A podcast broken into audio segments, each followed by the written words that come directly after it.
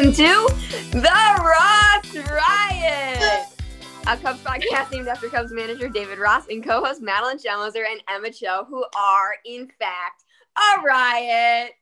Uh, the energy's high right now. The coffee at lunch, an incredible interview today. It's it's it's nothing could be better. Yeah, let me just tell you. So first of all, hi everybody, our millions and millions, Hey, long and millions time of no see. Long time. Long no- time no see, but we're gonna make it up to you guys. We have some seriously huge interviews coming up. We thought it's Women's History Month. We got to bring back women's baseball, women in baseball series, and we got to go big. Uh, and I think we went pretty big. Yep. Yep. Yep. So, um, our guest today, I'm not going to say her name. You'll hear it in a minute, but her jersey's hanging in the Hall of Fame. She was on the cover of Sports Illustrated.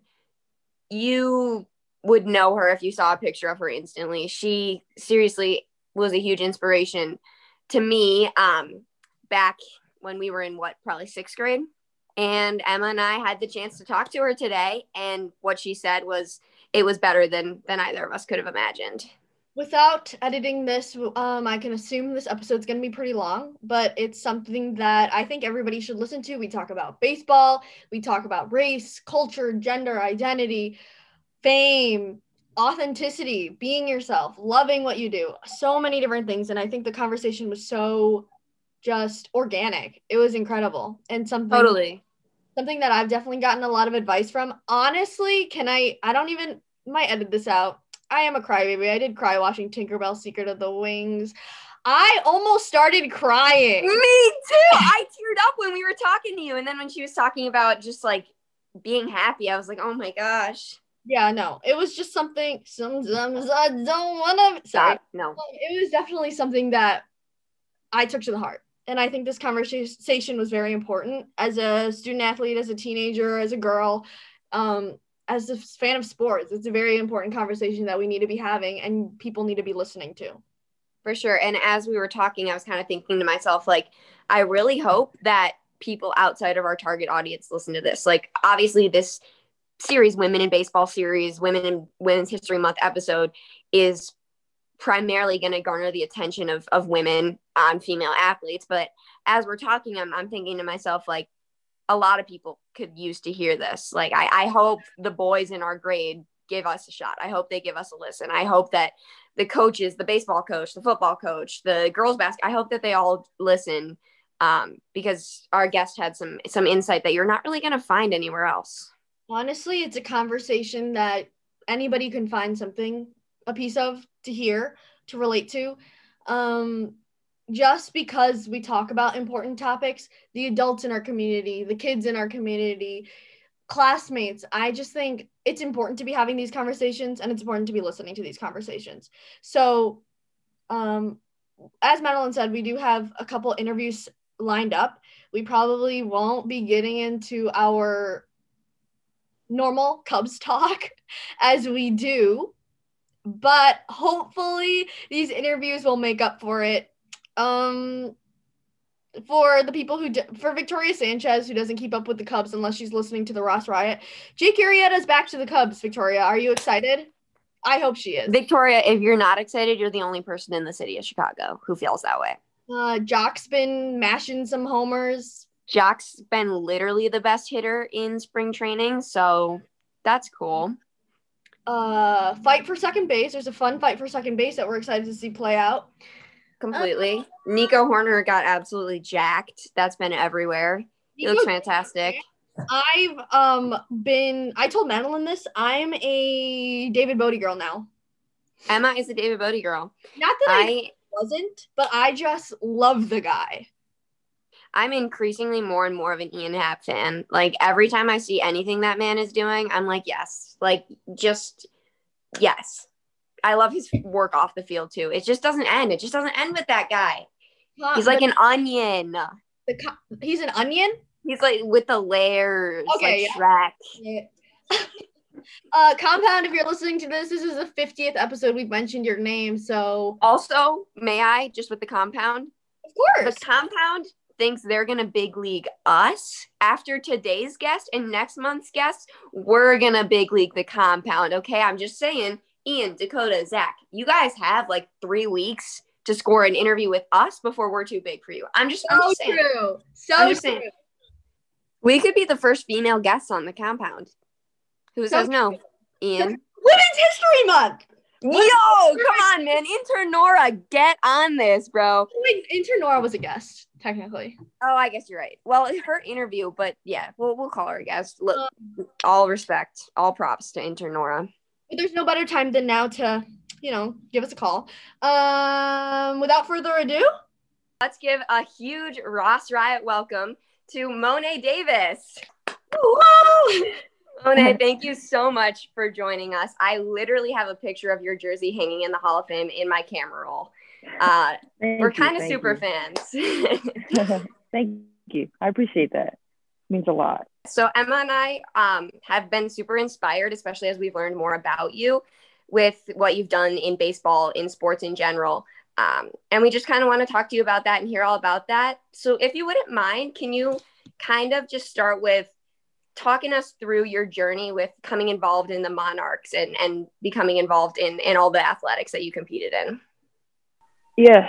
So um when I was seven, um I would come I'm at the rec center right now actually. I would come here on the field and my cousin, he played on the older Monarch team, so I'd always come to his games and just watch him play. And one time after after his game, um, I was with, you know, all of our friends and we were playing football in the outfield, so it was like tackling, throwing the ball, you know, just what kids do. Um, and my coach, who's my coach now, he came up to me and he gave me a sticky note. He's like, "Here's my number. Give it to your mom." And I was like, "Okay, like that's a little weird, but all right, I'll take your word." So I went to go give it to my mom that night, and she knew about the Monarchs because my cousin, um, she knew it was an all boys team, and she was like, "No, I'm not letting my daughter play with all guys. Like that's just no." So I was like, kept trying to get her. I'm like, "Please, just let me play. Like, please." And then she finally gave my coach a call, and he was like, "Come to this day. We're doing basketball." And she was like, all right. So I showed up to basketball practice with a purple and white Hannah Montana shirt on. One of the shirts where you can press the button, like there's a button in it. You can press it and it would start singing. But like, I didn't want to, you know, press that button around all these guys and have Hannah Montana song singing. Like, that's just embarrassing. Um, but I remember, you know, he was saying how, you know, this is the drill it's called a three man weave. So basically, you pass and you go behind the person you pass to. And he was like, you can watch, like, you don't have to jump in right now. It might be a little tricky. So, like, I was watching for like two groups, and then he was like, all right, you can just jump into it. And I just got right into it and just started going. And I think that's kind of when he just was like, all right, like, you're on the team. And he's like, baseball is this day, come this day, from this time to this time. And after that, he just just kept practicing, and then he gave me. We got like duffel bags with our numbers on them, and it had like practice uniforms, jerseys, like whatever we needed. Um, and that's when I knew, like, dang, like I'm actually on the team with all these guys. Like these are gonna be my teammates. You know, I'm gonna make new friends. Um, and that's kind of how I got started playing with the Monarchs. Yeah, we were super impressed with just the Monarchs as a whole. I was kind of surprised that I hadn't already heard about the organization, um, but I thought it was super fascinating, just what uh, the coaches do and, and how you guys play. For people who don't understand, I guess, or don't know about the concept behind it in the background, can you explain the how you played three sports with them and how it kind of worked? Yeah. So um, from the like the age of seven, I believe is like the first like age group around the area where you can play travel sports, um, like against other teams. So his my coach's name Coach Steve, so I'll just say Coach Steve. He um, put us together at the age of seven. So a lot of the guys on my team were actually together at the age of three, and they just you know kind of stayed together. Um, so he put us together age of seven. His son is that age as well, so his son's my age. Um, and there was like 14 of us and you know he wanted to keep the same group of kids together at all times um, growing up um, so he put us in you know basketball the same group went to baseball and the same group went to soccer so like there was never like we always knew who we were gonna play with. There was never like people that would just come and go. No one would guest play or anything. Like we were just fine with what we had. Um, so that's kind of how you know he just put us in different sports. I just guess you know, I mean, he's he's a wise man. So you know, nowadays you you hear a lot of people talk about how they want to they want athletes who play multiple sports just because you know it helps with. I believe it helps with you know just overall making you better as a player when you play multiple sports because you see the game a different way. But you know, you're using different muscles, you're strengthening different muscles in each sport. Um, but he just thought that it'd be good to just put us in different sports year round, and that'll help us stay out of trouble, um, especially in like South Philly. Like, so easy to get caught up into you know things you don't want to do. Um, so he just felt the need that he wanted to put us in three different sports and just compete and you know just have fun and make memories for you teammates obviously have been a huge part of your whole journey what um, is like that impact or um, significance of your teammates on you? And do you still keep in touch with some of them or all of them today? Um yeah i still so a lot of us went to high school together which is you know you think i would get tired of them. Like i see them every day see them at practice see them at school. Like I, you think someone would get tired but like at this point they're not even teammates. They're just brothers to me. So um, you know we fight we argue but once we get on the field you know we you know we're just one. We always trust each other. Um, but you know since the since i first started playing they've always just been super nice to me and willing to help me out. Like i couldn't hit the ball off the tee. Like i would swing and miss and the ball's just sitting still. But no one would laugh at me. Everyone would just be like you got it. Like take your time, you know, keep your eye on the ball. It's just, you know, encouraging me. Um, and, you know, since then, that's when I realized like this is, you know, bigger than just playing baseball. This is like really like a family atmosphere that many people want that they can't get. Um, but my teammates have, you know, through the years, they've just been always helping me out no matter what it is, you know, outside of sports, with sports, um, they've just always been there. I feel like we've been through some of the toughest times together. You know, we've cried multiple times together. We've yelled at each other. We've had fights. Like, it's just something that, you know, a normal family would do. Um, but my teammates are some of my best friends. Um, we talk about how when we get older, we're going to have our own, you know, gated community. Um, so basically, like our kids are going to play together the same, and it's just going to keep, you know, following the trend that we, you know, we've had. Um, but you know, I still talk to them every single day. Um, I try to, since I'm home for school, I try to go to you know their games if they're playing, just you know show my support because I know they would do the same thing for me.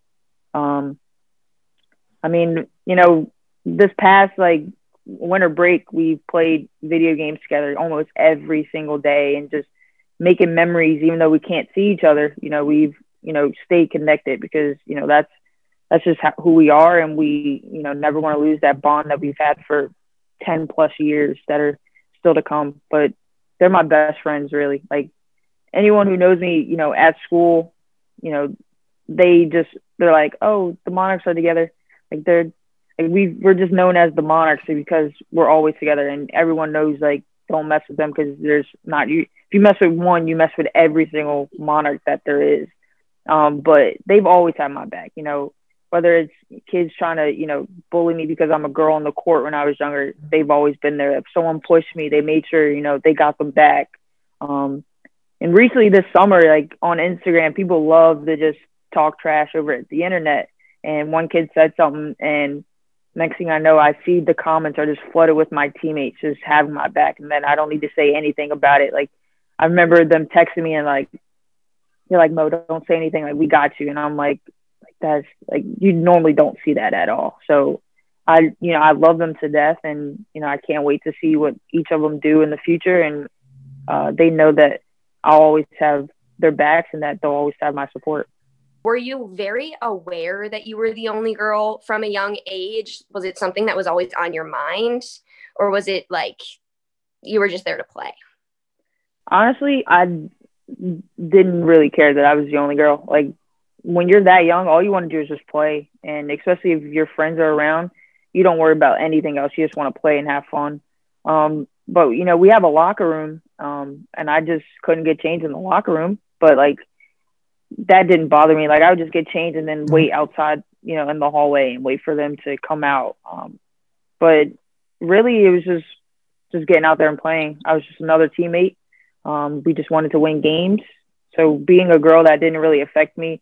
It only, you know, came into play when it was like other teams when they would realize that this little they thought I was a guy at first, which I'm kind of confused because I had a hot pink glove, like literally like the color of my sweatshirt. Like that's the color of my glove. So I was kind of confused on why, you know, people would be like, why does this little boy have a glove? Just because I'm so used to my teammates not really saying like, oh, she's a girl, she's a girl. Um, but I just wanted to play. I didn't care if I was a girl. You know, the guys would try to run me over and I do the same thing to them. Like it really didn't matter to me. I mean, with the even defending you on social media, it obviously goes way beyond just being on the field together. At the end of the day, like these guys have known me since I was seven. So they've seen me through everything and they've always been there. So I know I can always just rely on them. Like there's one kid, his name's Jali, he's on the team. Um, we were in the same grade, we had the same classes. And, you know, throughout the years, you know, we've like that's literally my brother. So like we've always been fighting. But at the end of the day, we're just like, you know what, it's all out of love. Like we just want the best for each other. And since we had classes, like we wouldn't sit next to each other all the time, but he was always just someone that I could go to if I needed help with anything. Um, but that like you you need those moments where you're gonna you know fight and argue. That's what makes you family, and just to have someone that you can always rely on, like that's something that everyone needs, and it's hard to find that in a lot of people. But you know, you guys found it through you know your interest, um, so that's good, and hopefully you guys stay friends for the rest of your lives because you're gonna look back and think like, wow, some of the things we argued about were so dumb, but like it made you who you guys are today. Emma and I have this bet going. There's this team in our conference for uh, lacrosse, and they're like one of the best teams in state. Our program isn't great. We're relatively new. We're not the winningest program in the area, right? Um, and we lose to them. We lost to them 21 to 3 last time we played them.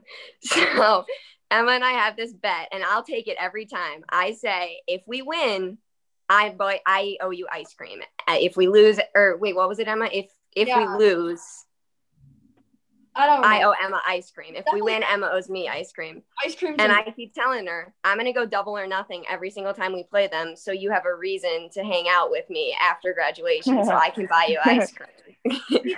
keep in mind, they're number seven in all of the Midwest. Yeah, uh, they're oh, a good wow. team.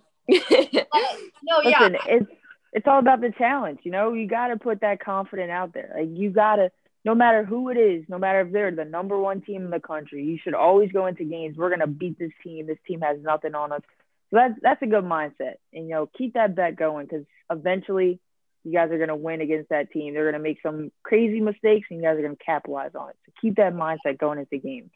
At some that's what oh, go ahead, Emma. Uh, season somewhere, like the saying, if you had fun, you won came up. I don't even know where that came from, but it's just been kind of the thing. Like, we just go out there to play, you know, even like, yes, you want that mini- winning mindset, but never like accept a loss before it's even started. Uh, yep. That is, that's kind of, that like reminds me of my high school basketball team. Like, we weren't the best in the league, but like my senior year, we only won maybe two games in the conference. But like when I looked back on it, like when we had our final team meeting, I asked the question like, did everyone have fun? And everyone was like, this is one of the best seasons that everyone has had. And I was like, you know what, that's a win for me in my book, you know, because I always try to make sure everyone has fun, no matter what it is. I make sure people have fun because that's the reason why people started playing sports was because they had fun with it. So making sure everyone has fun, no matter if you win or lose, that's that's a big win in my book overall. I know you you want to compete, which you you're gonna do, but you can't win every game. So making those memories and make sure you have fun with it is that's what I'm all about. hundred percent. My dad's been like my dad's a huge he coached college baseball for a while and uh, like I would say the biggest part of our relationship has always been sports and him being my coach and being a leader and also he's been a huge help with the podcast he's so supportive and he's like hooking us up with these connections. He'll be listening to this one for sure. Hi, He Mr. will be listening. Hi, Madeline's dad. How are you? Love you, Dad. Um, and that's a big thing about about him. He also was huge on the play play as many sports as you can. I played basketball um, from kindergarten to sophomore year of high school, uh, and I just he was always like, do it all. You'll develop all these skills you never knew you had. Uh, and lo and Mhm. behold, defense in the game of lacrosse is almost identical to like a man to man defense in the game of basketball. So there's that crossover there. Um, but he was huge on if you're going to play more than one sport, it'll prevent a burnout, right? Because you'll never get tired of doing the same thing. And that was, Exactly. Yeah, that was something that we wanted to ask you because with the Monarchs, you were like going, like you were soccer to baseball to basketball. You didn't stop. Was there ever a time where you kind of felt a burnout coming on, or did those teammates kind of prevent that from happening? How did that work for you? Um, you guys really did your research here.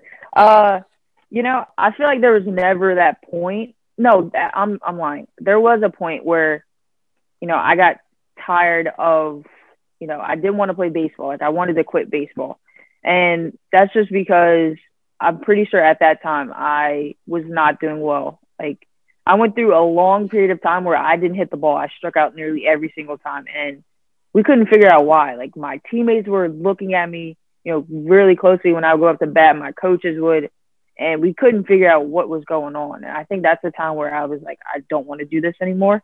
But you know, they were like, just keep going, like you're gonna get through it. And I was like, all right, like whatever you say. But going from sport to sport, I don't think it ever got tiring, just because each sport we had different memories in. Like I really enjoyed playing soccer with them because we would always somehow end up arguing with the team, and I thought that was the funniest thing ever. Um, basketball, we were always the smallest team there was, but at the end of the day, we always end up, you know, beating teams, and you know, just having a lot of fun. And then baseball, baseball is just, I don't, it's just something about baseball that just brings our team, you know, together as one. Um, but you know, each sport just brought something different to the table. Um, you never know what was going to happen. Um, there was one day where we went from a basketball championship game that went to double overtime to a soccer championship game that went to shootout and then came down and played like a nine inning baseball game against this brand new team in the area. Like you would think that that day we'd be absolutely done. Like we went from championship to championship to a long baseball game. But I feel like that's one memory that my team will remember forever just because we played every single sport that we've grown up playing in one day and won every single game. Like you never want to have that feeling that you're going to like you regret not trying something. And I think that's what happened with me in softball. Like I tried it in 6th grade. I did not like it. It was middle school softball is just not fun at all. Um but once I got to high school and like 10th grade and my friends were like, please like just come play just for this year. Like we have a good team coming in. Like we think you fit in perfectly. And I was like, you know what? I'm gonna just give it a try. Like what can I lose? Like I'm not losing anything. I'm still playing baseball outside of school. Like it doesn't really matter for me. So I did it and now I'm in college playing softball. Like if I didn't like there was one point in my high school career where I, you know, just didn't have the same love for basketball that I had growing up. Um, and I actually didn't even play in 10th grade. So like I just played soccer in the fall and then I wasn't going to do bas I didn't do basketball. And if I didn't sign up for softball, I wasn't going to do softball. So I was really just going to be one sport athlete for one year in high school. Um, but once they convinced me, I, you know, when you win, you really love what you're doing. And we were winning games and I was having fun and I felt like I had so much room for improvement in softball that I was like, you know what, I think I want to do this in college. And like now that I'm here, I feel like if I'd never tried it, I probably would have regretted it just because, you know, when you watch softball on TV, it just looks like a, such a fun game. It's high energy, everyone's cheering. Like it's just a different game when you're playing. Um, so I've, you know, just being able to try out different things and not being able to regret it is something that, you know, people need to start doing more.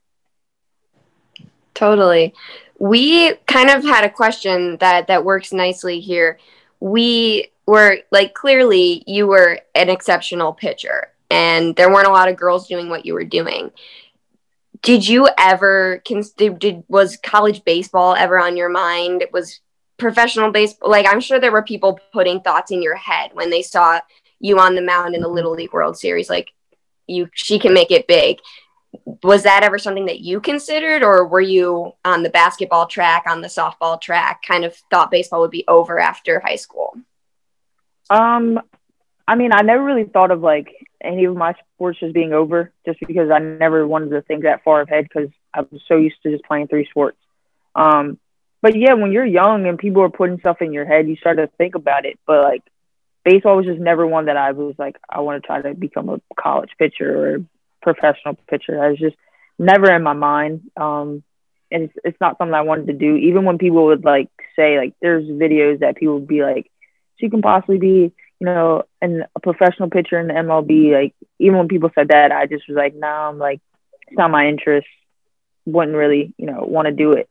Um, but I've always, honestly, I've always been just wanting to play basketball professionally. Um, but once I, you know, got hurt in 11th grade summer, and I was in a boot for like two months, um, that's when I got to thinking, like, do I really want to do this? Like, I felt like 11th grade AAU season in the summer, like, I just felt like I, I just wasn't myself.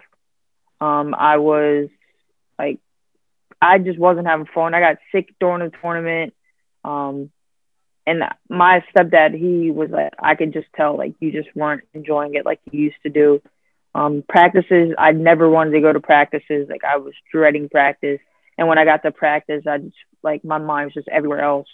Um, but, you know, once I was able to, you know, focus on, you know, what I wanted to do because I was hurt, um, and I chose softball, I was like, you know what, that's perfectly fine for me.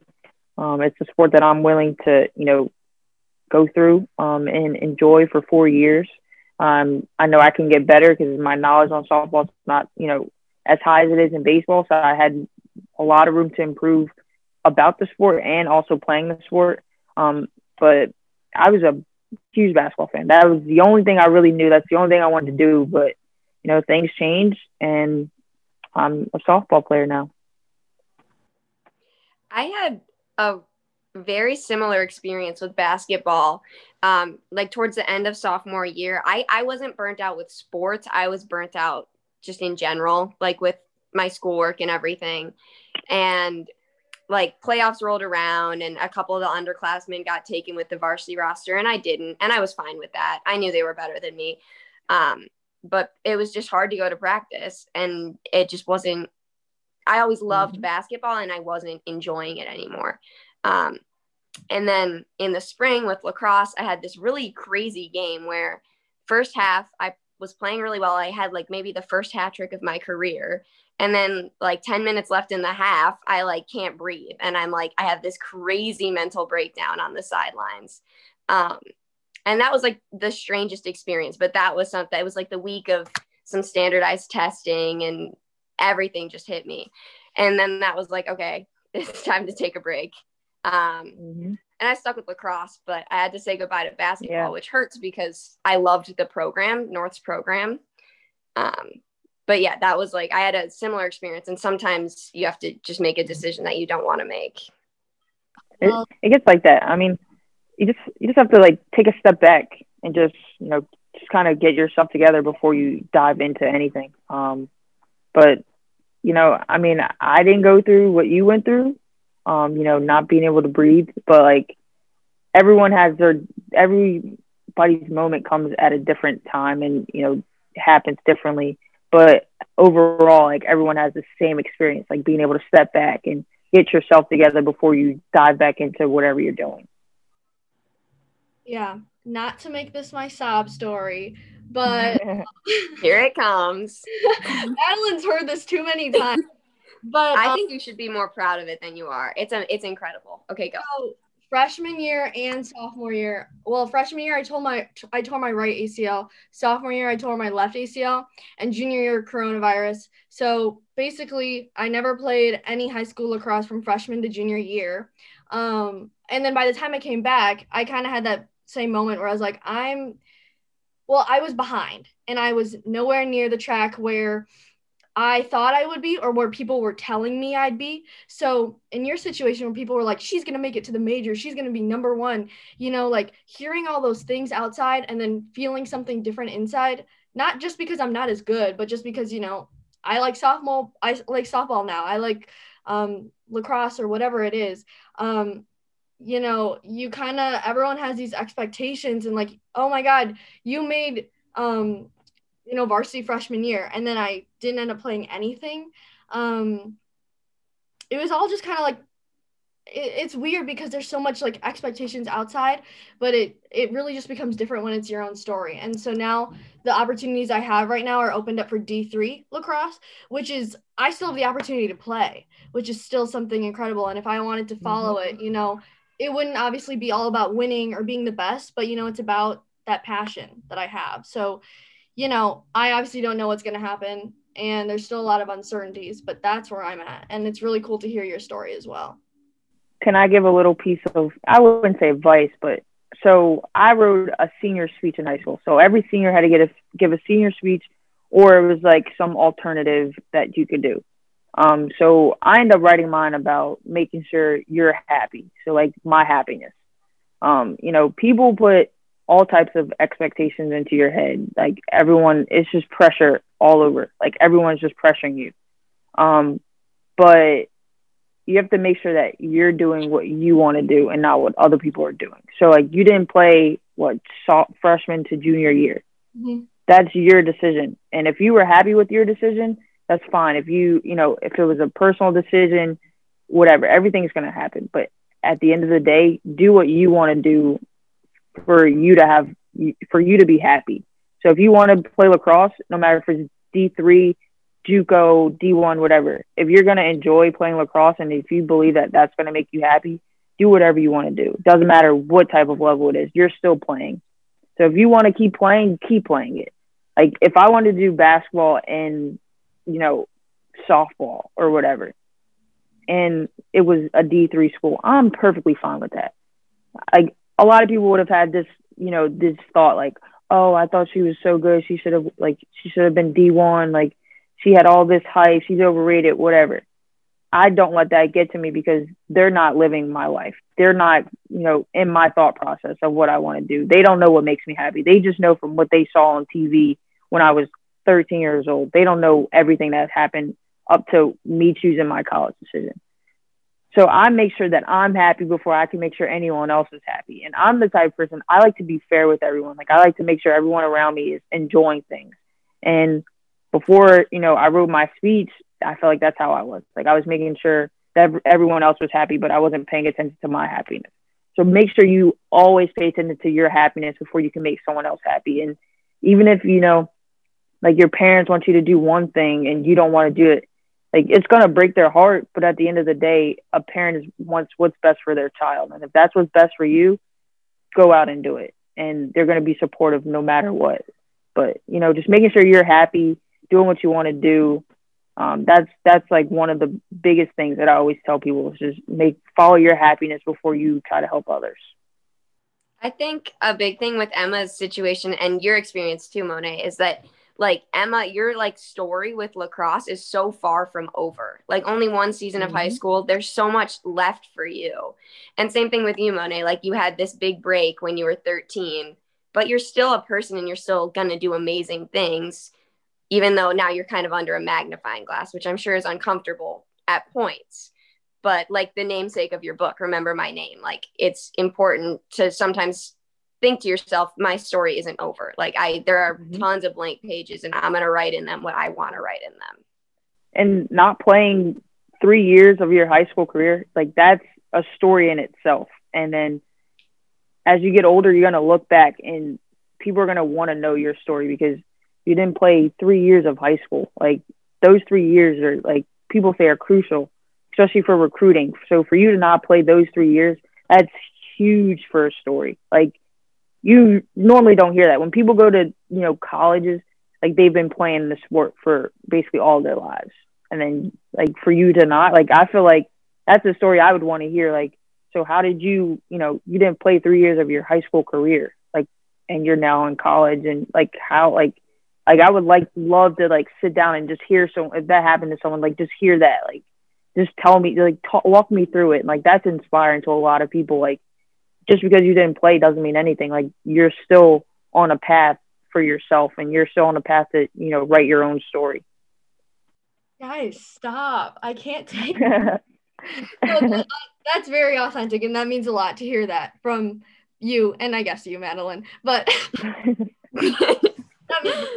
we did have a question about when we were talking about teammates. If you want to say anything about your family's impact as well, because obviously they were a huge part of everything you did. Well, I feel like you know my family. They've just always been there. Like they've always wanted me to do whatever I wanted. So like when I was younger, I have an older brother, and we'd be at our grandparents' house and he'd be climbing trees, running around the house, riding scooters and bikes. And I thought he was the coolest person in my eyes. Like, if you have an older sibling, you think they're the coolest people ever.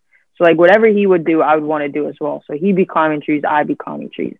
He'd be playing sports, I'd be playing sports. Um, and I believe my mom saw that. And it's not like she was like, oh, you have to play with Barbie dolls or whatever because you're a girl. She was like, all right, you want to play sports? Go on and play sports. Like, whatever makes you happy, I'm all supportive. And when I started playing baseball, um, I wasn't the best, but like my mom would, you know, I would tell her I'm staying after practice for a few hours and just working on getting better. And she'd be like, all right, just make sure you have your homework done. Um, so you don't be up too late. You know, you got school tomorrow. Um, so, you know, she's always just been, you know, there for me. Like my stepdad, he, for th- three years of AAU, um, he would, you know, go to all these different places with me. So like I would always have a parent at every tournament that I played at. Um, so for him, you know, take hours out of, you know, take days off from work and just, you know, try to put me in the best position I could for my future. Um, it's it's just, you know, something that you always got to be thankful for. And my siblings, you know, I feel like I don't thank them enough, but like, you know, everything that happened, I was away from home. I, you know, my my mom would go everywhere with me if we were traveling. Um, so you know, for them to kind of understand, like Mo'ne's going away, mom's going away too, like everyone, like it, it's like they kind of you know take away some you know some mommy kids time, but you know they've always been supportive too. You know, I tried to make sure like if I was going to do something fun that I would bring them along too, just so they could be along for the ride and you know show that like I still love you. Like you're still, you know, you're still my sibling. Um, so like my siblings, you know, they've, you know, sacrificed a lot for me. Um, parents sacrificed a lot and just making sure that, you know, I, you know, I was on the right path for success. And I try to be, you know, that role model for my younger siblings. Like my sister's in like seventh grade, I hope seventh or eighth, one of those. But, you know, I talk to her about colleges. Um, even though she's still young, but like just putting that idea into her, like college is a fun thing. Like you should try looking at colleges.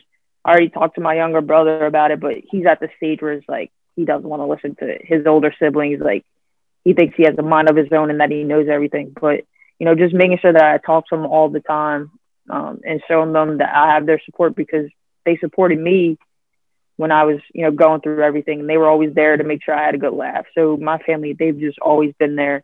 Even you know my monarch family they've always been there showing their support no matter what it is. Um, so you know i'm very you know thankful for the people around me who've been very supportive since day one i remember uh, part of the book i don't remember which tournament you were at exactly but i think it was one of the plans to get to the would it be the the little dance if it's the little league world series the big dance um I mean, we could say, yeah, we could say that. the Little League World Series. Um, and I remember this this one must have stuck with me because um, but all of the parents there were kind of ready to go. They were like, all right, we're staying at this hotel. Let's see how far our kids can get. And I remember a quote from Squirt. Mm-hmm. He was running around watching all the games, and he said, like, we're the best, or all of these teams are beatable. We can beat all of these teams. So it's almost like, and I, yeah, I, I know exactly. yeah.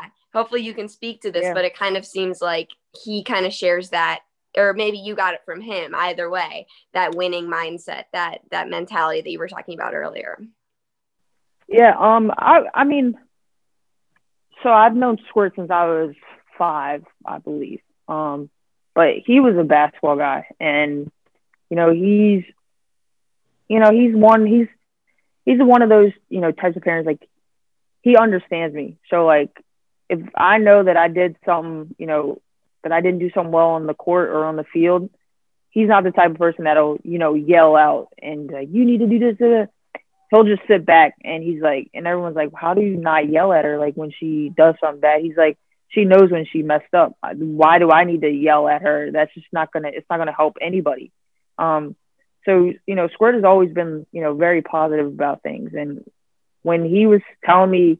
I didn't know that, that story until afterwards when he was saying how he's like I've watched every game like and he even called it before they even played in you know played in the uh, semifinals when New Jersey played against Delaware. He called it. He was like, you know, Jersey can't beat Delaware. Delaware just made a mistake, but they cannot beat them. And I was like, what are you talking about? Like, obviously, you know, Jersey's the better team. Like we've seen, we've seen it. He's like, no, like Delaware's gonna beat them in the semifinals, and you guys are gonna play against Delaware. And I was like, um, all right. But once he said, you know, our team could beat every single one of them, I think that's what you know sparked something in every parent's mind. Like, oh wow, like we really have a chance. If Squirt's saying that, we have a chance because Squirt's you normally, you know, he says some some pretty pretty correct things. Um, so for him to say that, that like that's just I don't know, that's just you know really different, but it also gives me a better outlook that no one can beat us. Like I go into tournaments, games, no one on this field can beat my team. Like I have hundred, I'm very confident in every single person on this team that we're gonna beat this other team. Um, and you know, I feel like that's what Squirt kind of put in me from that tournament was just knowing that no team, when we step on the field, no team can beat us. Like everyone uses the same bat, same ball, same gloves, whatever, same bases. It's just who wants to win more, who has that fight in them that you know wants to take it all. My dad had this quote he would always say play the game not the event and that's not his quote but that he would, would always say that when he was coaching me kind of similar and i that one Yep. was one of my favorites Yep, that's that's honestly I've heard that too, and I feel like some people you know won't be able to tell, you know, can honestly understand that quote, but at the end of the day, you're all playing the same game. Is like a lot of people don't like in baseball. A lot of people don't like small ball, which is like bunting and stuff, like doing the correct things. A lot of people don't like that. A lot of people just want to hit home runs and throw their bat off bat flips and whatever. But we're all playing the same game. Like a home run is worth one run. If we bunt everybody in, we get one run, but at the same time, we have bases loaded still. So we have a better chance of getting more runs in than trying to hit a home run every single time. So like people got to really, you know, understand that quote because it's it's very deep. Yeah. Um, I guess well, we've already started talking about it, so we wanted to get into the Little League World Series experience, and then so for you to talk about that, it doesn't even have to be just like as a girl in the Little League World Series, but like in general because it's such a awesome and unique experience. So we want to hear about that. Yeah, so um I'm be honest, when we first started that journey, um me and Coach Steve's son Scott, uh, we did not want to do it. We really we did not want to even try to do it because we thought it'd be a waste of our time because we go to this we went to this tournament called Cooperstown. It's in Cooperstown, New York. And we went the year before and we lost in like the quarterfinals, I believe. And we knew that we were coming back here because we always played up. So since we played up in age group, we knew we were perfectly fine. So like we want to go back, we want to win it all. Um, and we were, I think we were gonna go twice that summer, but we couldn't go because of Little League. So we're like, nah, we don't want to do Little League. Like we just want to go to Cooperstown. You know, it's our last, our last summer on the small field. But Scott said he just decided that I don't care what you guys say. I'm gonna sign you up anyway. So he signed us up anyway. And we're like, all right. So we just got back from Cooperstown and we were playing in districts. And everyone always talked about this team, Media, and how Media was so good and whatever. And I did not want to go to this game. It was so hot, and I ended up pitching, and I'm like, oh, like, can this just, can we just get over, like, just lose twice and that be it? But we just kept winning and winning, and I'm like, all right, like, getting somewhere. And then we got the regionals, and I was like, all right, like, this is this is all right. Like we're fine with regionals. Like we're so close.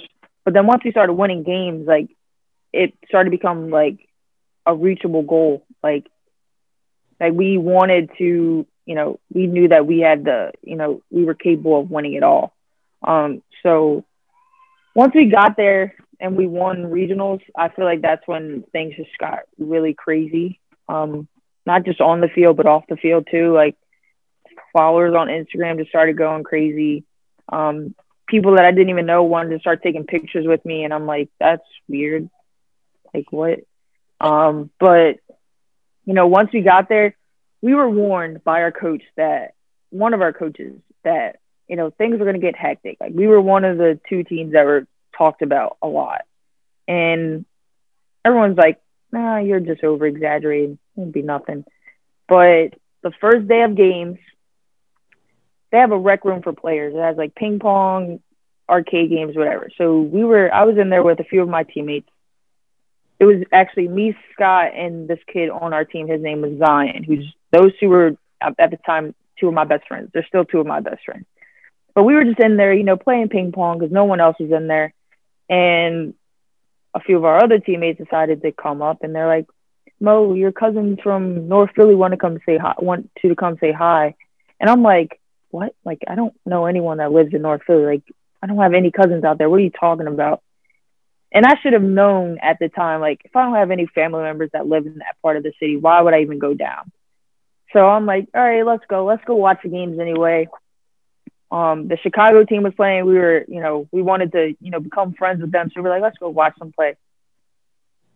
As soon as I passed the like security entrance where players only players are allowed, as soon as I passed that, it was just heads turning, people running, people yelling. And I was like, oh my goodness, what did I get myself into? And I ended up getting stuck in a corner and I was like mobbed by nearly everybody out there.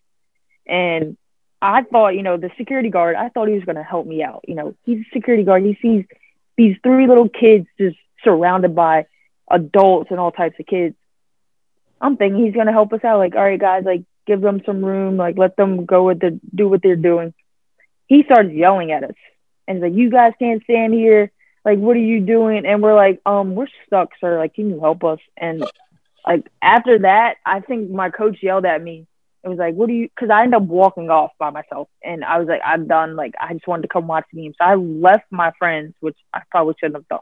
But I left my friends and I started walking and I see my coach and he yells at me. He's like, Why are you walking by yourself? Like we told you you couldn't walk by yourself. I'm like, well, Scott and Zion are over there like getting mobbed by people, and I had to leave because I couldn't take it. Like I'm not used to that. And after that, I had to be driven around on a golf cart, and I was just I felt kind of bad because I, I really wanted to you know walk with my teammates and have a talk with them, but it was just so crazy that I couldn't even do that. Like I like if I wanted to get something, there had to be an adult around me at all times.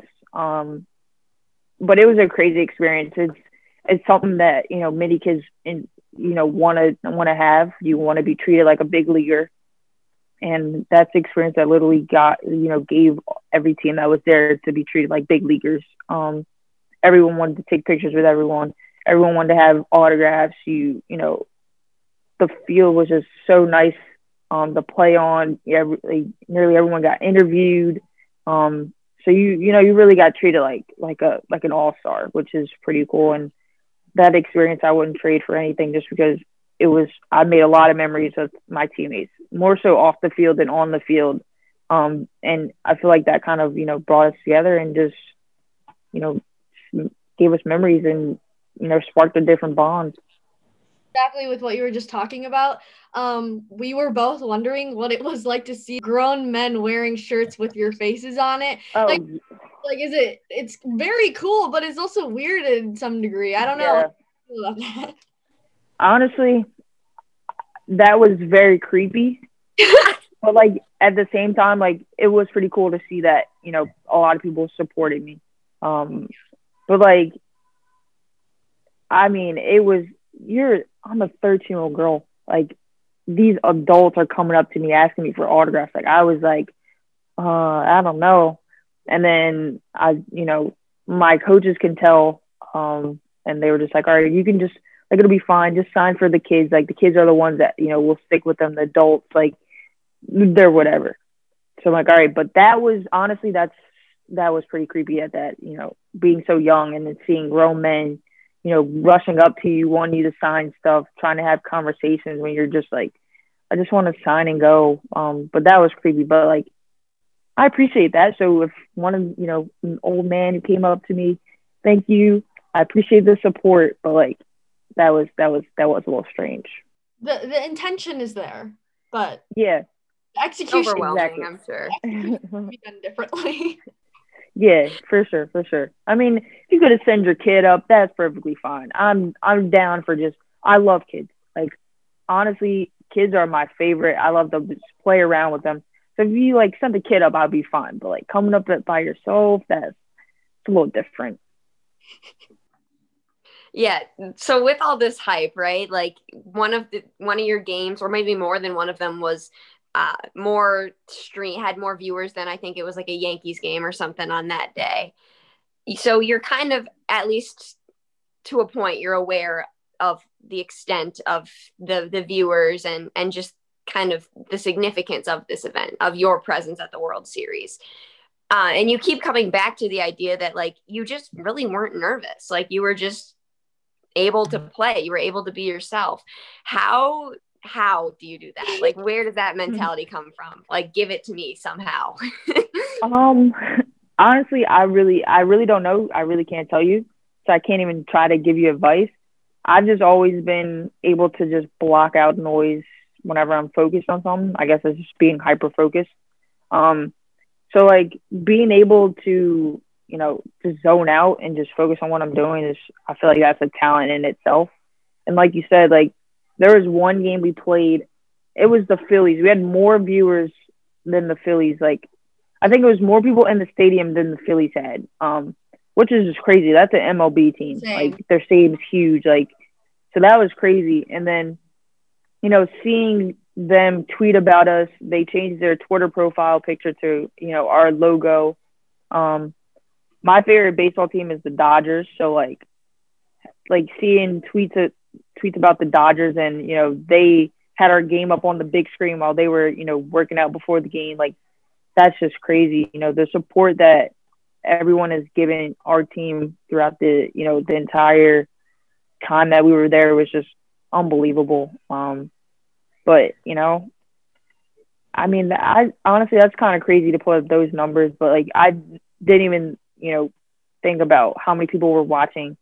You know, there's the stadium's filled, but then you know you still got TV, and I didn't think about how many people were watching on TV, and to have millions of people you know, tuned in to watch this little girl from Philly pitch. Like that's just that's crazy, and it's something that I will never be able to wrap my head around.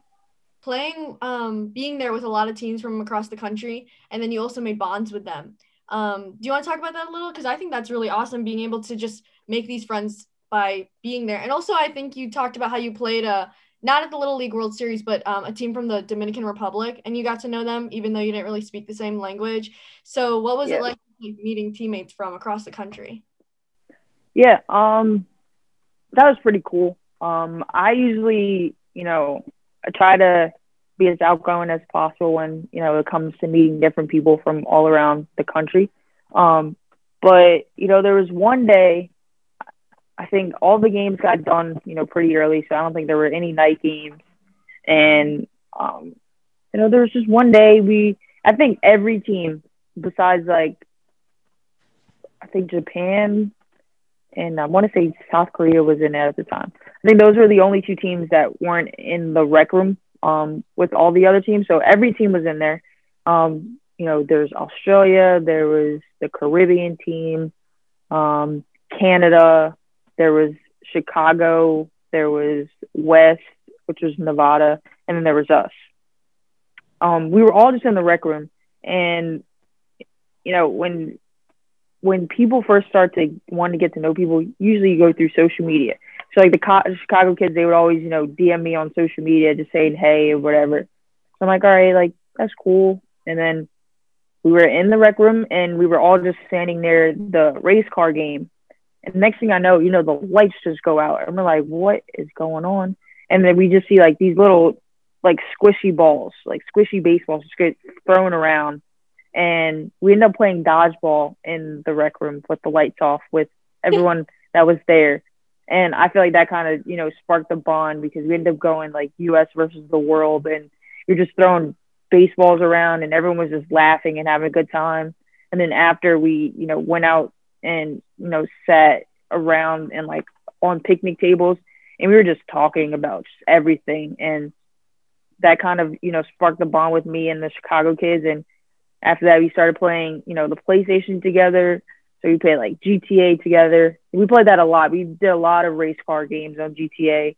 Um, I ended up going to, I went to Chicago a few times to visit them to say, you know, hey and everything. I ended up going to um, the World Series with them that year.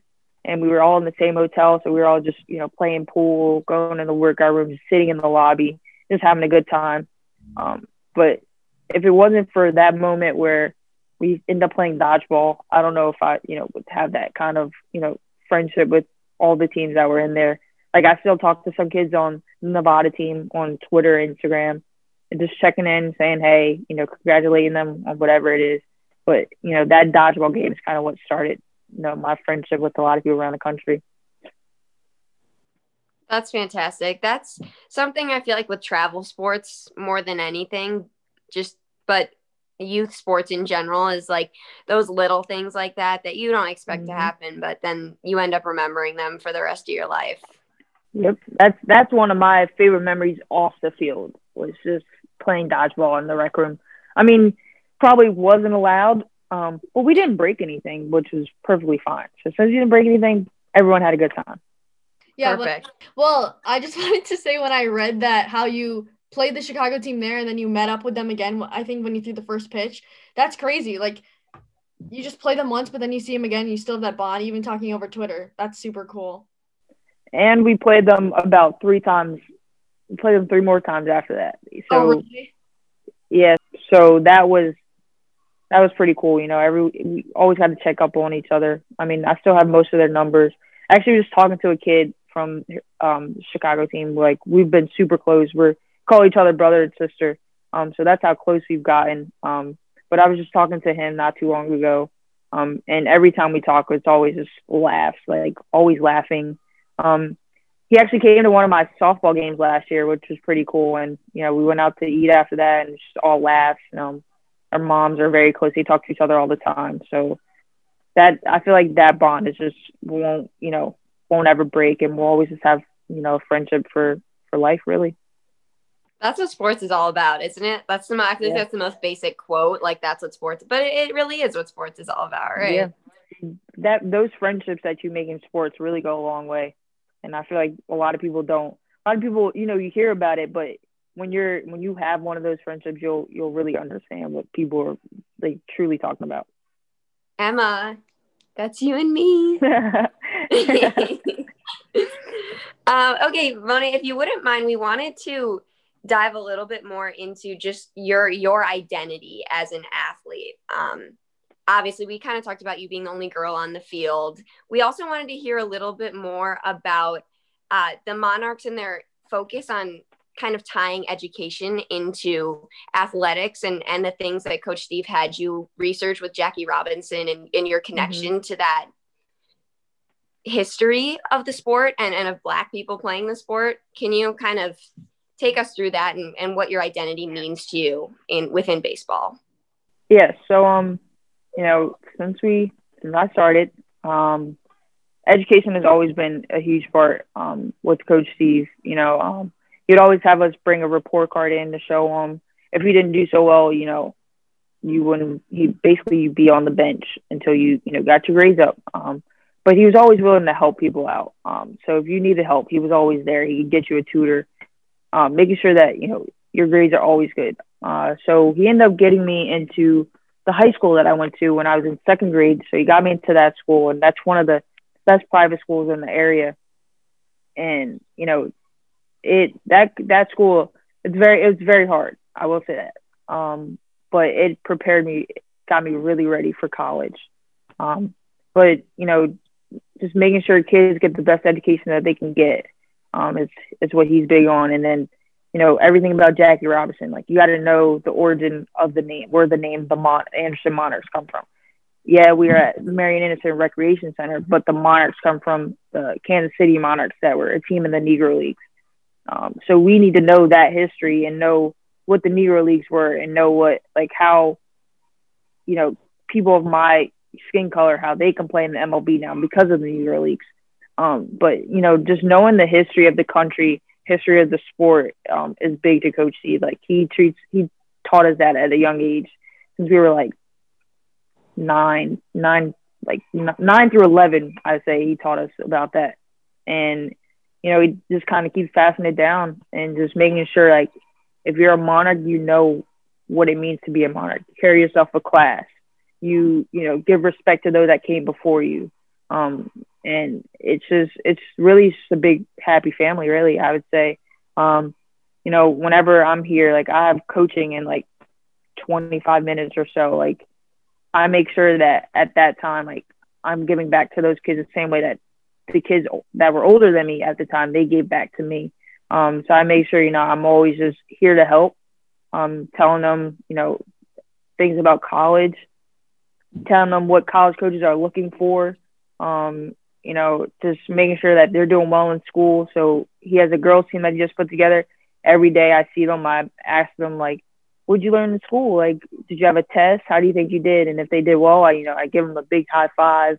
Um, so I'm I'm always making sure like I you know try to instill the same things Coach Steve instilled in me, just instill in them and just give them the same treatment Coach Steve gave me, which is just basically you know, putting me up for success and making sure that I'm doing well and making sure that, you know, I respect people, um, that I empathize with people, you know, just just making sure that, you know, I treat people with respect really is the overall goal that, you know, he wants. Like a lot of people will go up to him like your kids are really respectful and, you know, you normally don't see that in people. Um, so, you know, Coach Steve is just a great guy, a great coach, and you know, he always wants what's best for the kids and he always tries to, you know, show that. Um, so on our field, there's plaques on the fence and each person that went through the Monarchs program, if they graduated college, you get your own plaque. And that's out there for all the young kids to see. And every young kid wants to get their plaque on the field. So that, you know, encourages encourages them to stay in school and go to college and graduate college, get that degree, um, and you know, soon enough, I'll have my own plaque up there, and that'll inspire you know the next generation to come, and you know, hopefully, you know, if you know, a couple years from you know down the road, that the whole field is just filled with plaques about for everyone that graduated college who went through the program. Yeah. Um, we kind of wanted to know a little bit about your college experience as well, kind of connected to that Monarchs and, and your mm-hmm. identity as a Black athlete. Hampton being an HBCU was a big part of, of your interest in the school.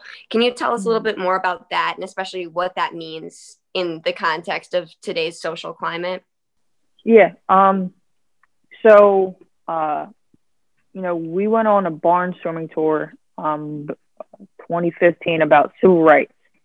Um, so just learning about the civil rights movement. Um, and I feel like that, like there's a picture right there. It was actually on my birthday at one of the stops. Um, it was at the 16th Street Baptist Church, which is where I believe it was four young girls who were 14. They died, um, and someone planted a bomb in the church, um, and they died from that. But, um, you know, on that tour, we didn't have any electronics, so we really had to, you know, pay attention. We had journals that we wrote in, and it was just an experience that you really just speechless. Like I don't, I still don't have the words you know, to describe that that experience that I had, and it's been six years since then. Um, but I feel like that tour kind of, you know, gave me the idea of wanting to go to an HBCU. Um, I've been, you know, my high school is predominantly white, so and I've always been, you know, a minority there. Um, but I got along with everyone, so that didn't really affect me. But I wanted to go to a school where, you know, I see more people with my skin color, um, kind of similar backgrounds, but also, you know, different backgrounds. Um, just going to a school where basically just kind of feeling feeling like home, really.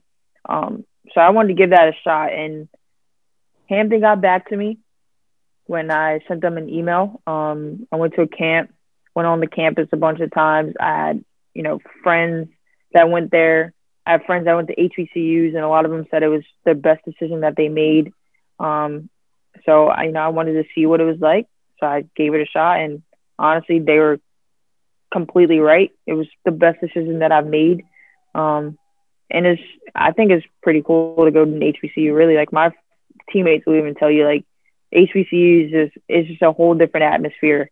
Like you get to really see, you know, people from different areas of the you know country, um, just you know, just learning history, um, talking with each other. Uh, it, it's pretty cool, especially seeing.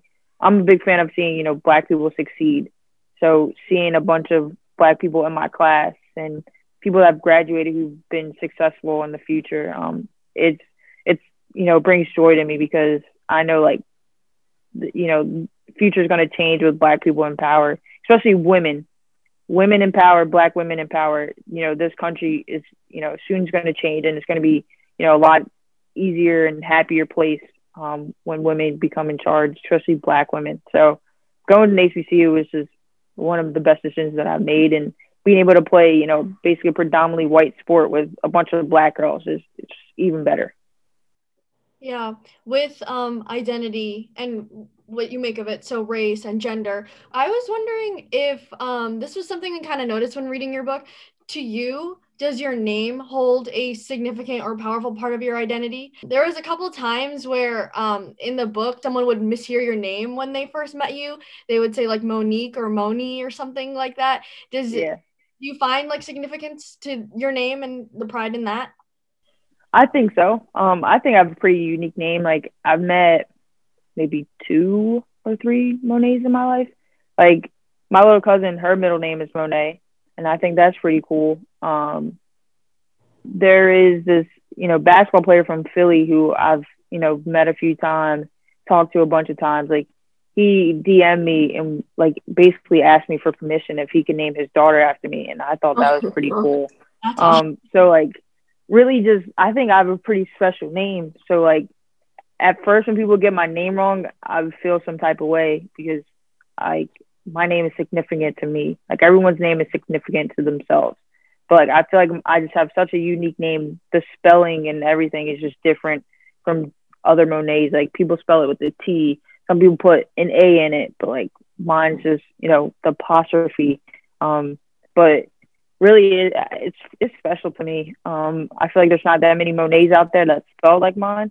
So like I know in Little League, like someone was like, you can just go by your just by one name, just Mo'ne, and I was like, that'd be cool, but like if people could you know pronounce it, that'd be even better. But uh, other than that, I'm just Mo'ne Davis really, and um, but like when people mispronounce it, I had a problem, but after after a few times, I'm just like, you know what, it's fine, and now and even my brother doesn't even say my name. Like he says he calls me monique and i'm like where are you getting this from? But it's all laughs and giggles because you know he's heard so many people mispronounce my name that it really became a joke between us. But i mean i my name's pretty special and i feel like now and everyone you know who supports me you know uh, you knows my name and you know knows how special it is to me. And you know it's it's pretty unique really yeah, to make a connection. Um, well, my first name is pretty basic, but Cho is my last name, and my dad's side of the family is Korean.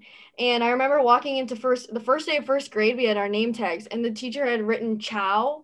And I mean, there was obviously no disrespect or intention behind that, but you know, I did feel kind of weirded out at first. And it was a reoccurring thing that people would pronounce it Chow. And it's like with your name and my name, it's like three, four letters, and it just was like yeah. bothering me for no reason. And then it's just I I do find it special as well. And when um I know there's a character in the Harry Potter series, the only Asian character in the Harry Potter series name is Cho Chang. Um, so to just have that even the stereotype and try for her to like make it that way just because it's like the only Asian character.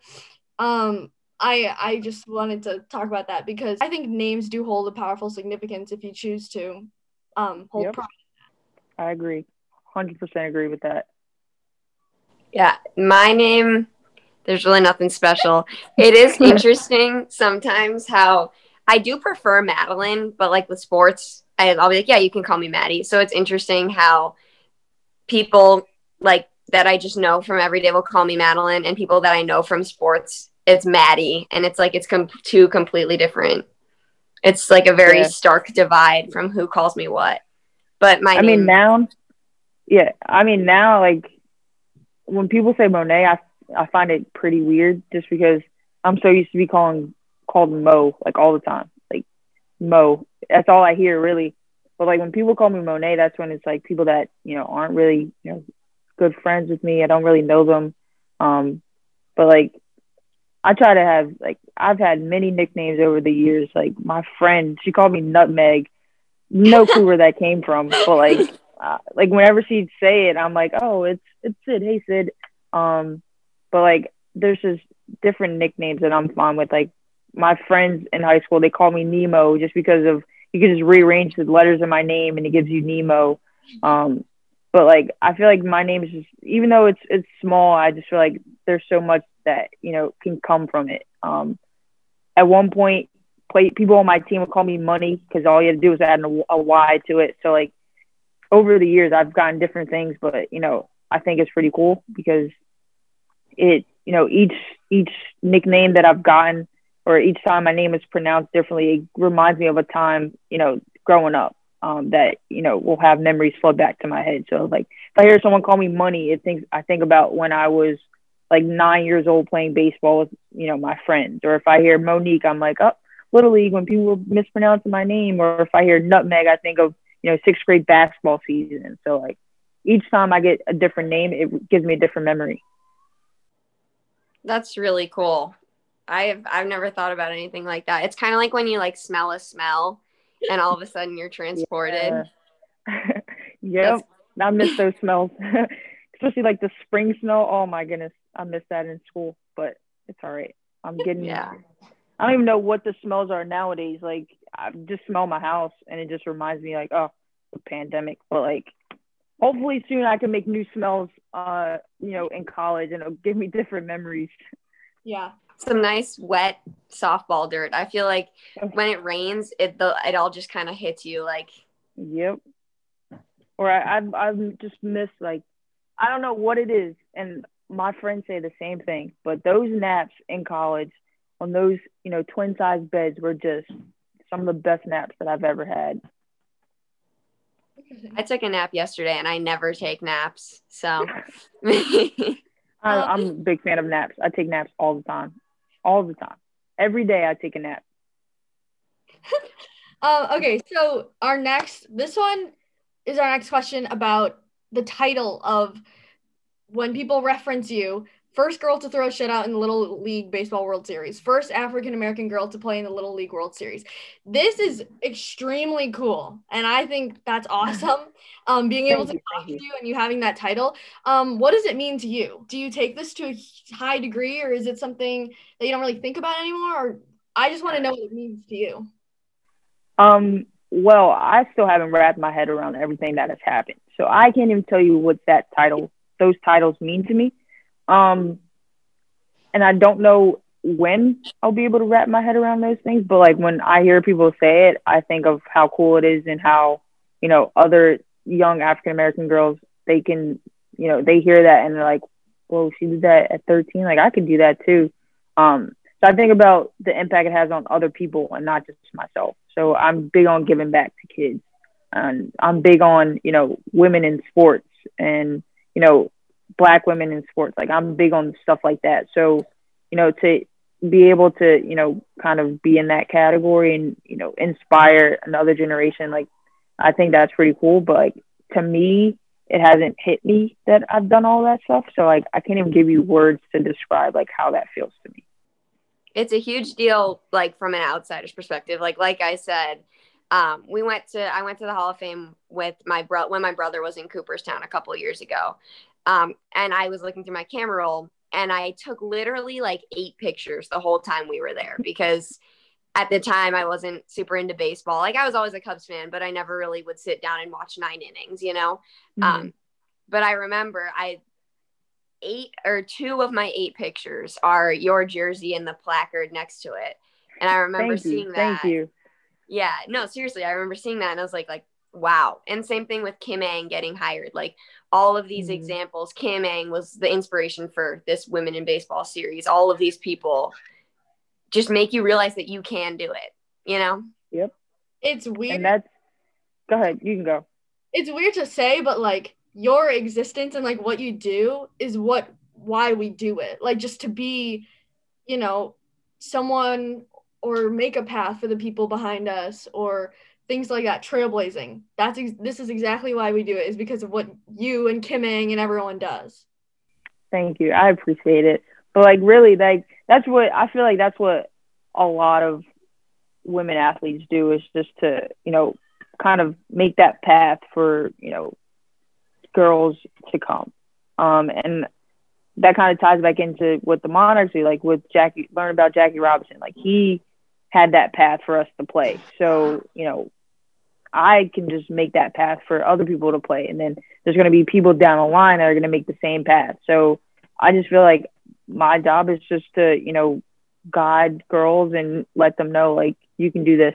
Like no one can stop you from doing this. And I feel like now there's going to be so many more women in sports with, you know, top jobs, like head jobs of multiple different, you know, different fields. Um, and, you know, we're going to be a changed world. And I believe, you know, with women in power, it's going to be a better world at, at that. It gets me like hearing stuff like that it just like gets me fired up. Like emma and i yeah we did our our an episode right when kim Ng got hired and it was like our, our most professional episode. And some like i'll literally go back and listen to it again and be like kim Ng can do it. Emma and i are doing it. Like i'm ready to go. Yep. That that's honestly like that was me when i was younger like seeing those athletes even now like my favorite athlete, I would say, is Christen Press. She's a U.S. soccer forward. Um, um, so like she puts out very positive things on Instagram, and I try to, you know, try to model that just because I see how positive she is and all the positivity that you know people put in her comments. Like she inspires me, so I want to inspire girls too because of what she's doing. Like you just want to, whoever your favorite athlete is, you kind of want to model yourself after them. Um, and you know i'm i just love hearing you know people talk about women's sports and especially with like the ncaa which just happened like the weight room the food and everything like seeing everyone speak out about about that and like basically exposing you know how women are treated and there's just no explanation like there's no nothing you can tell me that you know is going to convince me that what they did was right like they had the same amount of time that they had with all the men's things. Like there's a time lapse of what they did for the men. Um, but like the women, you just get a rack of barbells and yoga mats, and that's all. It it doesn't make sense to me. Yeah, I texted Emma like an hour ago. I was like, my entire Twitter feed is this NCAA thing. We have to ask mm-hmm. Mo'ne about it as a college athlete. I'm sure she'll have some interesting things to say but it's it's shocking like that's the best word yeah. i have for it it's truly shocking that that still i would say exists. I would say it's shocking, but at the same time, it's expected. Like I feel like a lot of people like expected this. Like should it? It really like it's shocking, but like it's one of those shockings where it's like it's just unbelievable. Like you wouldn't believe that they would do this after everything that you know people have been talking about over the years. Like you think something would have changed, but now you see, and it's like, is this really shocking to people? Like we've seen this happen throughout the entire year. Like We've seen this happen over multiple years. We've seen how women have always been treated in sports. Um, so it's really not shocking. And I'm, I just want to see, you know, what the NCAA puts out, like their statement and see what changes. Like obviously it's going to change, but like this shouldn't have happened in the first place. Like this should have never been a problem. Um, but I'm I'm I, it's not shocking to me at all. But I'm just willing to see. I want to see what they put out and what they change because at this point they're being they're being exposed by their own athletes and professional athletes, not even just women athletes, but men as well. Like just being exposed, and it, it's sad to you know go under people's posts that are posting about it and see you know those spam accounts of guys saying, "Oh, I don't see what's wrong with it." Like, it it just makes me like it just grinds my gear when I hear stuff like that because like at the end of the day, whoever commented that, you're sitting at home not doing anything. Like you're hating on these women when they're doing things that you can't do. Um, I just don't get why people hate on women. Like we have literally have to work ten times harder than the men have to do, and yet we're not getting that respect. Like it's just I just have no words for it. Like I don't know what what else people need women to do to show that they need the same respect. And the respect comes from you know these athletes they're these male athletes are respecting these women athletes. And they want them want what's best for them. They do everything. Like Kyrie Irving he donated his salary to women that decided to opt out of the WNBA season because of COVID. Like you see stuff like that and that makes you happy. But then you know it's the people that aren't even playing sports that are just just disrespectful. And then you say something to them and they just want to oh i'm a huge fan but like yeah. like come on like you shouldn't have said that in the first place. Like it's just so just just disrespectful and it's uncalled for. Yeah the feeling for that like rather than shock i would say it's fatigue. Like just seeing it happen over and over again with mm-hmm. no change. It's just so tiring. And i think like with what you were saying um I follow ESPN on Instagram, and every time they post a video or a picture of a girl, the comments are just, it's, again, just it, it never changes. Annoying. It, yeah, I don't, but I I definitely see the theme and feeling of fatigue within these conflicts. So. Yeah, that's a that, this is like a topic that I could talk about forever. Like I mean, there's just one thing that comes to mind is just the women's soccer team. Like the women's soccer team, like they've done everything that they they've won nearly everything you could possibly win, and yet they're still fighting for equality. Like it just doesn't make sense. And oh, this can go on for forever, but we don't have that much time to do that. Yeah. Even with like the WNBA, like I was saying, I've played basketball forever. I love watching the games and covering the games at our school. And I recently was like, why am I not a WNBA fan? Like I've never watched a WNBA game and that's ridiculous. Like I'm that's mm-hmm. that's ridiculous. I would love it if I gave it a shot. And I mm-hmm. don't they like I couldn't tell you. They just don't put it on TV. I don't like I feel like if people put it on if they put it on TV that more girls would be involved in basketball and more girls would be involved in sports. It's just just you know the the publicity and recognition like you like growing up, I didn't even see a WNBA game on TV. Like I I knew about it because of March Madness, and my favorite basketball player was Maya Moore when she was at UConn. So like that's how I knew about it, and my brother would tell me about it, but like never watched it on TV. Like I feel like now they're getting better at it. Like there's a lot of soccer games that are on TV, but like you got to start showing those other sports. Like who wants to watch cornhole?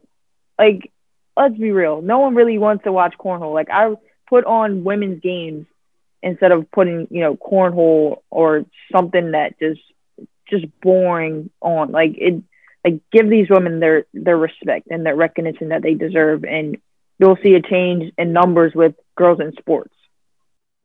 100% and i i don't know as much about this as i definitely i should by now but even with that you get the argument that people i don't want to say men but it's usually men but that people make where well, they don't deserve it because they don't bring in as much money. Well, they don't bring in as mm-hmm. much money because you don't put them on TV. Like you see these exactly. posts where you there's you have an audience for women's sports. If you're going to put it on TV, like you said, people are going to watch and more girls are going to play.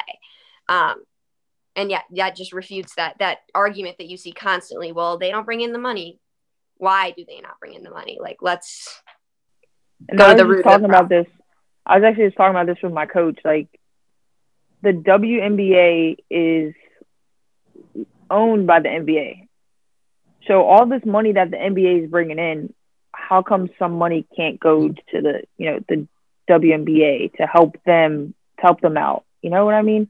Like it's all about I feel like right now the best investment people can do is just investing in women's sports. And I say this all the time. I say this to Squirt. I'm like, Squirt, like when I get the money, I'm going to get a women's soccer team because I feel like that's just going to take off and just blow up. And, you know, we're seeing it, you know, slowly progress.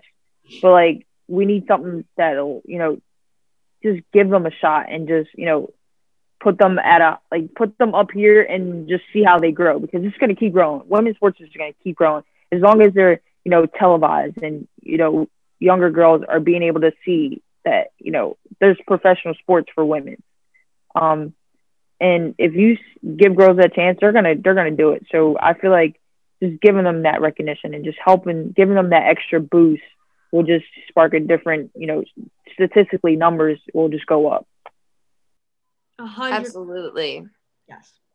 Okay, so we'll probably want to jump to our 15 favorites here. Okay. Um, but yeah, Emma, what do you think? What is there anything else? Before we get into 15 favorites, we have it's it's a super fun game. Um, we can you just just give us a quick um explanation of Soul of a Nation and your role in it or what it means to you? Yeah. Um. Well, I just remember my mom coming to me one night and she's like, "Do you want to talk about sneakers?" I'm like, "Yeah, like I love sneakers. Like all I do is talk about sneakers." And I'm like, "Yeah." And so she's like, all right, well, there's this thing called Soul of a Nation. They want to do an interview about sneakers. And I'm like, all right, let's do it. And then I think we also talked about like movies. Um, it's kind of a blur now because every all every day is just blended all together. But um, once I got that email, we they a car picked me up and drove me to New York, and I just kind of talked about sneakers. And um, I didn't really know what it was until I saw some previews of it, and I think it's pretty cool just you know, you just see a bunch of, you know, black people from different fields just talk about, you know, things that are important to the black culture. Um, so that was pretty cool. And, you know, I, I fairly enjoyed it. It was a nice, you know, calm, simple interview. I got to talk about sneakers and I forget what else I talked about, but it was pretty cool and something that I love to talk about and I got to do it. And for the sake of time, are we ready? Emma, you want to take, a, take our first? Yeah, okay. hit, hit lead off for us. Favorite position to play in basketball? Point guard. Favorite position in soccer? Uh, yikes. I would say uh, outside mid or defender. Favorite position to play in softball? Softball. Second base or shortstop. Favorite athlete growing up? growing up, probably Maya Moore. Favorite part about playing for Hampton University? Playing with people, playing with girls that, you know, look like me and just making memories, really. Awesome. Favorite athlete you've ever met? Um, Kobe Bryant. Awesome. Um, favorite experience as a monarch? Uh, literally everything there's just so many that the whole journey was just fun. You know that like that was pretty good when when that's your answer. That's awesome. Uh your favorite thing about Philly? Favorite thing about Philly. Oh my goodness. Um honestly, I would probably say like going back to when I was younger, um, we'd always come to the rec center and just ride our bikes at literally everywhere. Um, so just you know being able to you know ride bikes when I was younger. Um, we're not too far from you know downtown um, near the art museum, so just riding the bikes around when I was younger and how things are pretty close to each other. Favorite movie? Ooh, Cheaper by the Dozen or Matilda. Favorite TV show? Currently, well, the ones that are currently on, I would say um, Law and Order, and then one that I finished that I thought was pretty good was Agents of Shield. Okay. And WandaVision was pretty good too. I would say that. Yeah, WandaVision was awesome. Um, I never got into Agents of Shield, but I guess since you said it's your favorite, I should try it again. It's all right. It starts off pretty slow, but like it gets it gets better. Um, it, it does get better. I mean, I don't. Maybe I was just in a Marvel phase. Like I just wanted to know so much about the Marvel universe that I just watched it one day and I enjoyed it. So you you might enjoy it. It's about seven seasons, so it's pretty long. Favorite social media? Probably Twitter.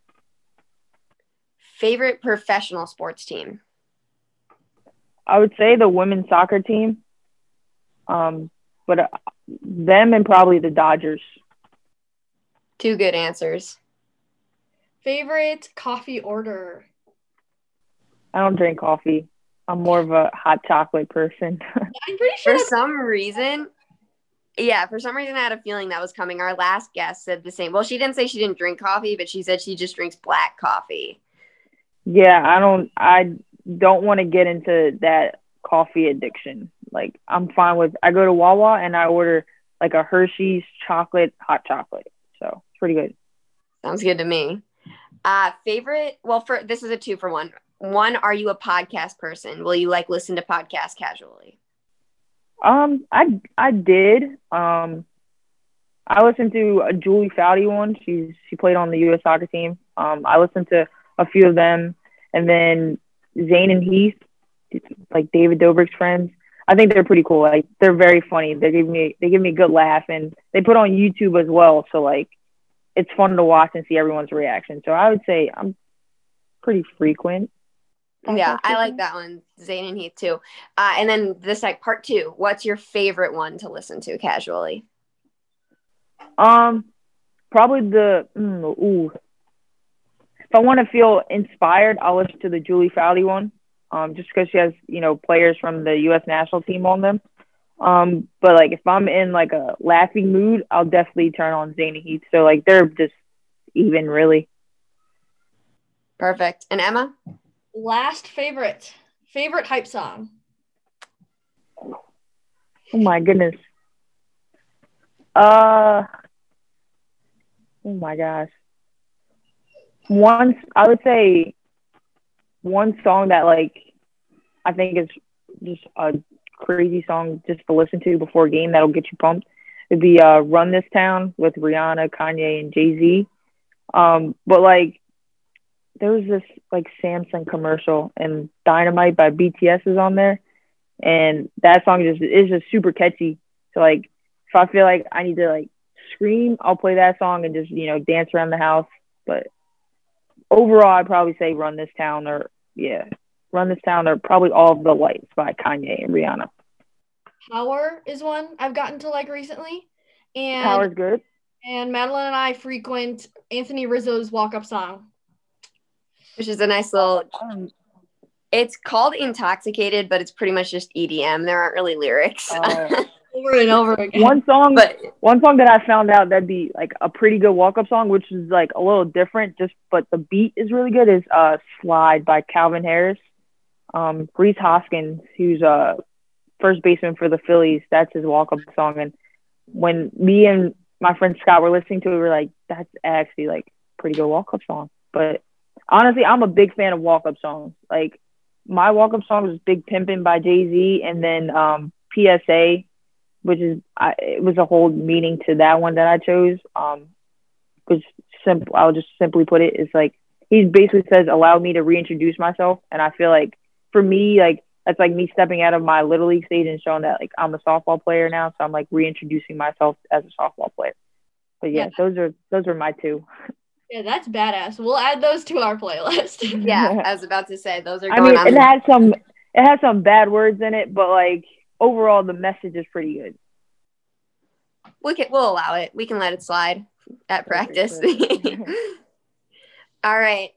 Unfortunately, I think that's all that we have time for. and we're really grateful for you to take time out of your day to be here with us today.